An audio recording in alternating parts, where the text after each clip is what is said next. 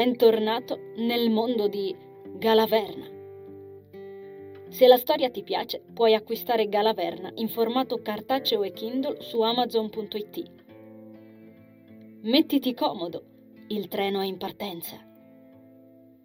Buon ascolto.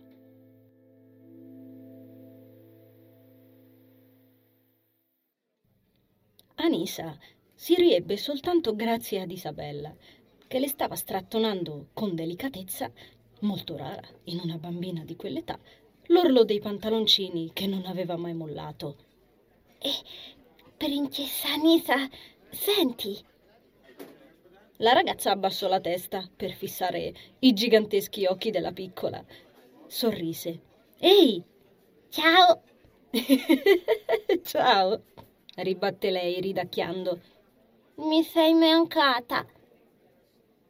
Il suo stupido cuore da ragazzina si strinse davanti a tanta tenerezza e spontaneità. Prese fiato e rispose: Anche tu, sai. Il tuo fratellino dove sta? La ragazza aggrottò la fronte. Cosa? Il tuo fratellino. Isa la squadrò con fare interrogativo. Stava con te a pranzo. Non me lo hai portato. Volevo giocarti a nascondino. Finalmente la ragazza capì. Tristan. Ecco, lui è andato a dormire perché era molto stanco. Improvvisò. Uffi. La bambina fece una smorfia, ma fortunatamente si riprese subito e cambiò argomento. Ho un regalettino per te. Proseguì Isabella dondolando appena. La gonnellina nera a righine sobbalzò in quel suo gesto. Anisa sgranò gli occhi con stupore sincero. Ah sì? Sì, sì. Isa si infilò gli orchi al centro della camicetta di cotone bianca a sbuffo. Il pupazzo sbirciò il mondo con il musetto e le zampe anteriori affacciati fuori sotto il mento della bambina. Per precauzione, la piccola si allacciò un altro dei bottoncini neri e lucidi, assicurandosi che non si muovesse da lì. Anissa si chinò per poterla guardare meglio. E che cos'è? Vieni, vieni. Isabella abbassò la voce e si schermò la bocca con la mano. È in un posto super segretissimo. Oh, capisco. Annui lei si rialzò in piedi e le tese la mano. Portami.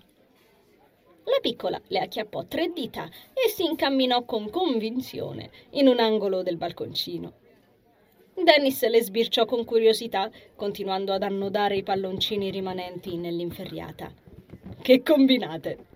si informò quando gli passarono accanto. Segreto! esclamarono insieme. Lui rise.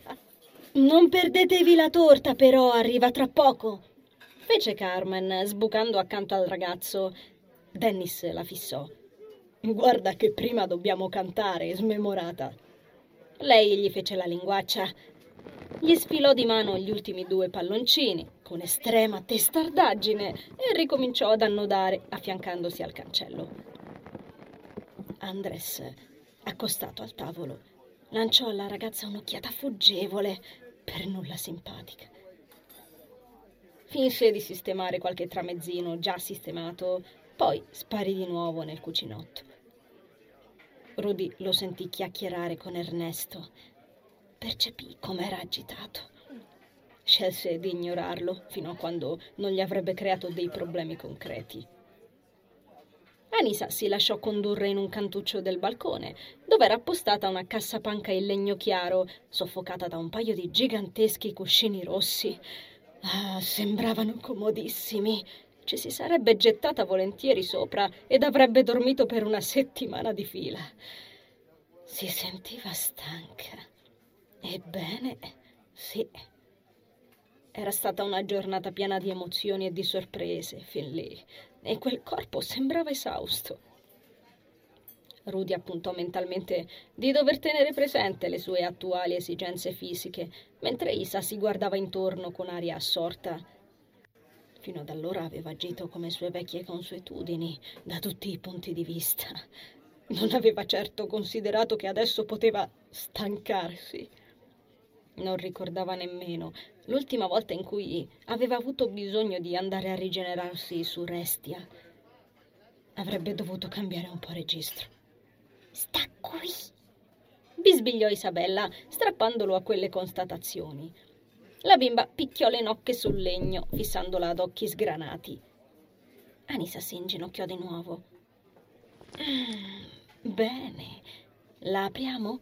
Ci guarda qualcuno? Isabella si guardò nuovamente attorno, assicurandosi la massima segretezza. Rudy trattenne una risata.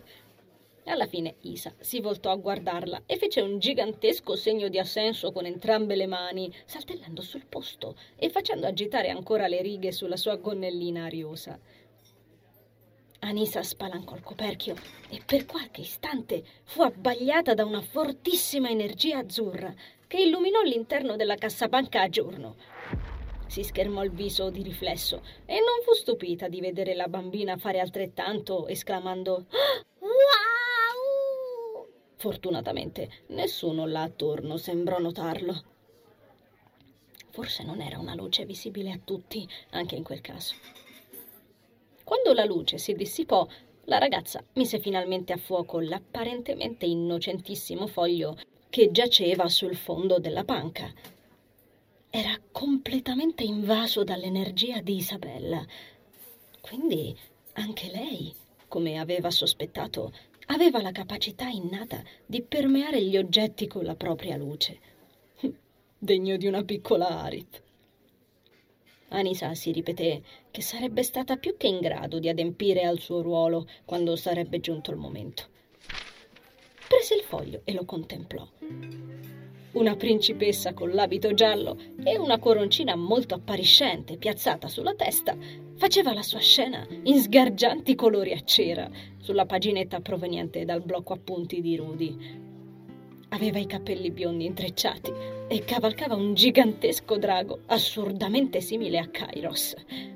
Quella somiglianza poteva essere una coincidenza, ma Anisa iniziava a credere di no. In effetti non le sembrava un caso quella fissazione della piccola con i draghi. La principessa sfoderava una bacchetta magica con un'enorme stella sulla punta. Attorno a lei, fatto che la colpì particolarmente, volteggiavano miriadi di lucine azzurre. Si chiese se fossero i fuochi fatui. Sei precisamente tu, esternò Isabella, toccando la faccia della principessa con la punta dell'indice e increspando la carta.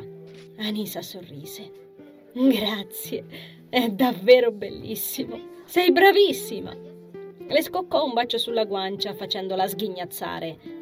Anche gli occhi ha disegnato per dirti scusa dell'astuccio che si era rubato. Isa sollevò di poco il peluche dalla camicetta.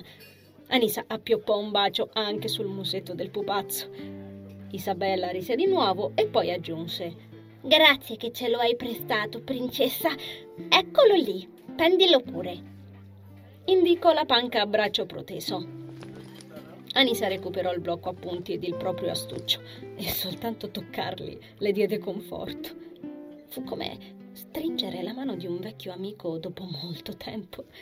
Si diede della sciocca per quel sentimentalismo, ma all'effettivo non si era mai separata dalle sue cose prima di allora.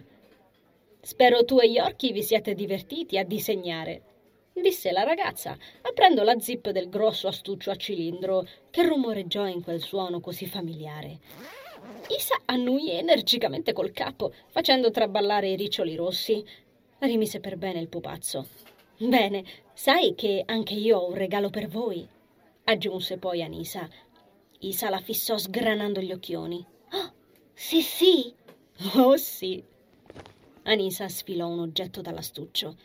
Però prima di regalarvelo devo fare una magia. Ti piace la magia, Isabella? La piccola strinse i pugni ed ululò. La magia!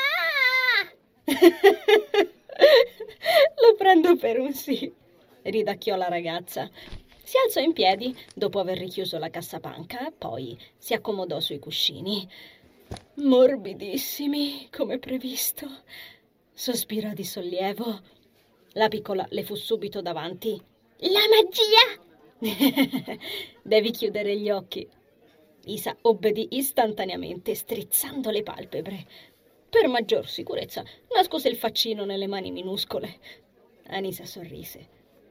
Si guardò attorno per assicurarsi che nessuno le guardasse, ma tutti parevano presi dalla festicciola. Tornò su Isabella. Stai pronta, eh? Sì, sì! Strillò Isa elettrizzata. Anisa si concentrò, provando a scacciare tutta la spossatezza che si portava in corpo, ignorando la testa che girava per il vino e per tutte le energie mescolate assieme di quel posto. Ignorò nuovamente l'antipatia di Andres nei suoi confronti e la sua energia risucchiante. Ignorò le prime basse presenze che fuori al ristorante, dove non arrivava la luce, a quanto pare avevano iniziato a vagabondare. Chiuse gli occhi e strinse il pennello bordeaux che teneva in mano, spesso, levigato e lungo almeno dieci dita. Amava quel pennello. C'era affezionata ed era ben felice che la persona a cui la stava tramandando fosse proprio Isabella. Ndagaz. La runa si accese immediatamente sul suo avambraccio sinistro, rispondendo all'istante a quella chiamata. Da me. L'energia della runa si sollevò dalla sua pelle, levitando in mezzo a loro. Proiettò un fascio di luce fulva che disegnò il volto della giovane Isabella, ancora coperto dalle mani. Il piccolo simbolo vibrò. Ehi, Isa. Sì, sì, bisbigliò lei in tono concentrato. Adesso diciamo la parolina magica. No, no, resta così, da sbirciare la piccola annui ed Anisa sorrise. La parolina è Choku Rei. Lo puoi dire? Choku Rei. La ragazza ridacchiò ancora. Molto brava. Il simbolo Reiki di potenziamento sfociò dall'aura di Isa. Si mischiò al calore della runa, legando le due energie. Si impresse nel pennello per primo, scintillando. Finito?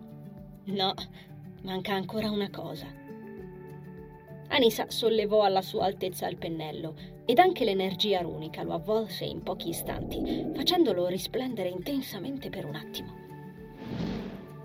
Dagaz si incise in una minuscola scalfittura sul dorso del pennello e la ragazza lo sentì vibrare tra le sue dita. Dopodiché la runa venne nuovamente risucchiata dalla sua pelle ed ogni traccia di luce scomparve. Il pennello pulsava di forza nuova.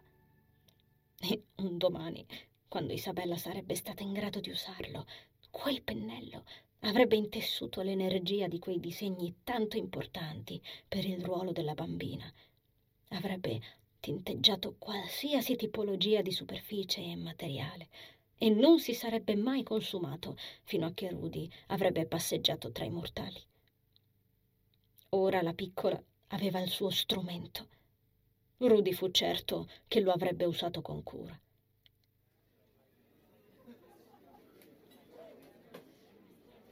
La serata scivolò come in un sogno.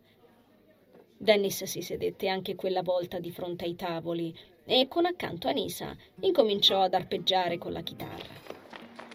Isabella non stava nella pelle, non faceva che agitarsi e a tutti i presenti veniva da ridere a vederla ballonzolare intorno ai due ragazzi. Yorkie spuntava ancora dal colletto della sua camicetta bianca ed il pennello di Ruby faceva capolino dallo zainetto rettangolare in pelle marrone della bambina al sicuro sopra la cassapanca. Anche i due fratelli saltellarono, uno alla sua destra e l'altro a sinistra, e così ci fu questo divertente trio di bambini che li incitava a suonare schiamazzando e gesticolando, mentre gli adulti applaudivano di già. Imbracciare Regina di Cuore in pubblico non era una cosa nuova per Rudy, anche quando cambiava la sua forma originale, esattamente come succedeva a lui. La sua regina mutava sembianze a seconda di cosa servisse. Tuttavia, Anisa sembrava attesa davanti a tutti quegli sguardi scrutatori delle persone che li accerchiavano. Gli occhi di Andres in particolare le trafiggevano l'anima come un paio di lame roventi. Abbracciò il suo violoncello nero, dove la luna piena, si specchiava vanitosamente, sfoggiando il suo profilo perlaceo, ed evocò il Mesh Mary abbassando la luminosità per non renderne troppo visibile il simbolo che le si accendeva sulla fronte. La frangia aurea di Anisa lo celò a sufficienza perché nessuno lo vedesse, anche se notò Andres reprimere un brivido in gran segreto. Forse poteva sentirlo. Quando la voce di Dennis, che suonava con maestria le corde, incominciò a scivolare sulle note, Isabella si calmò e rimase incantata. Anche i due fratelli smisero di strepitare e fissarono su di loro i vispi occhietti, riprendendo a masticare i tramezzini sporcandosi la bocca. Nel momento in cui la voce di Anisa si unì a quella di Dennis, tutti i presenti provarono un tremito. Sembrava che le voci si fondessero in una soltanto. Rudy sentì che la realtà crepitava attorno a loro similmente a quando Nazar aveva bloccato il disastro nella sua stanza quella mattina. Regina vibrò, miscelandosi ancora una volta al potere di Rudy. La scaglia bloccata nel petto di Dennis sbocciò, fiorendo come una rosa tardiva. La sua voce sembrò sollevarsi e sollevarsi, tanto da poter infrangere lo spazio ed il tempo. La sua energia di lucente finalmente libera ed a piena potenza, gli esplose attorno, invisibile a tutti gli occhi dei presenti, eccetto Anisa. Rudy abbassò ulteriormente la luminosità mentre si dimenava su Regina, traendone fuori le note e agitando l'archetto. In quella canzone che conosceva così bene, ancora incredulo di lasciarla ascoltare al mondo. L'energia del ragazzo provò di nuovo a trattenere il Mesh Mary ed a strapparglielo di dosso, ma lui tenne duro. Si aggrappò al violoncello mentre il dolore gli trapassava le ossa crudelmente ed alla fine la spuntò. Il simbolo sulla sua fronte si spense. L'energia di Dennis tornò stabile. Ma, diversamente da prima, l'alone che lo avvolgeva sembrava una fiamma fremente di vita propria somigliava ad una lingua di fuoco in costante movimento che gli si dibatteva attorno in un rumorio incessante. Rudy non aveva mai visto niente di simile. Sentì le braccia bruciare ed adocchiò anche quella volta le irritazioni sulla pelle. Il tono di quel fulgore era indubbiamente di un lucente, ma c'era dell'altro, più forte. Era la sfumatura personale di Dennis. Non aveva idea di cosa avesse risvegliato. La canzone si avvicinò al termine, lentamente e con fatica, come se le poche strofe che la componevano non volessero volgere mai alla fine. Fino al faro risuonarono quelle note antiche di secoli, rendendo incredulo lo stesso guardiano che, avvertendole vibrare anche da lì, osservò con estrema sorpresa i fuochi fatui danzare attorno al soffitto cullati da quella musica che loro stessi avevano creato. Lampeggiarono ed aumentarono in luminosità cercando il piccolo sole. Anche Nazar ne subì l'influsso dall'interno dello spogliatoio. Perfino a lui la pelle si accaponò. La sua energia vibrò come non capitava da anni, costringendola ad interrompere la lettura del vecchio libro che stava narrando a Tristan. Il bambino illuminò lo sguardo ed il suo viso si colorò di sgomento e letizia. Nazar avvertì qualcosa accendersi e sfavillare al centro del proprio petto. Fu certo che anche Banjuk stesse sentendo, domandandosi quale effetto facesse in lui quell'armonia ancestrale. Si chiese se anche le lacrime di lui stessero provando a scivolare via dagli occhi brillanti e fulgidi di potenza rinnovata. Fu in quell'istante che qualcosa si scosse in lontananza, divorando le linee energetiche e infrangendo le comuni leggi temporali. Qualcosa si svegliò tre anni avanti a loro, esattamente come si era ridestato Dennis. L'uomo avvertì quella cosa tanto piccola, sentendola da dov'era lei lì, nel suo tempo attuale sollevò il capo di scatto e scrutò la porta, come se quel qualcosa dovesse apparirgli davanti. Seppe che sarebbero stati legati e che anche se in quel momento si trovavano in due quando diversi, improvvisamente quel rituale Crucian li aveva saldamente congiunti tra loro, come un'indissolubile catena invisibile. Per incredibile che fosse, quella piccola luce lontana che avvertiva lo scovò lì dov'era, pur trovandosi nel tempo futuro a cui apparteneva. La sentì con la stessa chiarezza con la quale poteva percepire Ruti. E qualsiasi cosa o entità fosse, quel qualcosa cercava Nazar.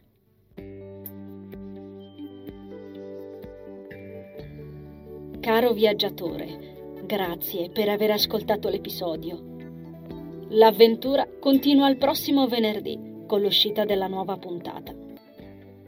Ricorda di iscriverti al podcast ed attivare la campanella per non perderti le novità. Ti aspetto sempre qui. Conservo il tuo biglietto. A presto!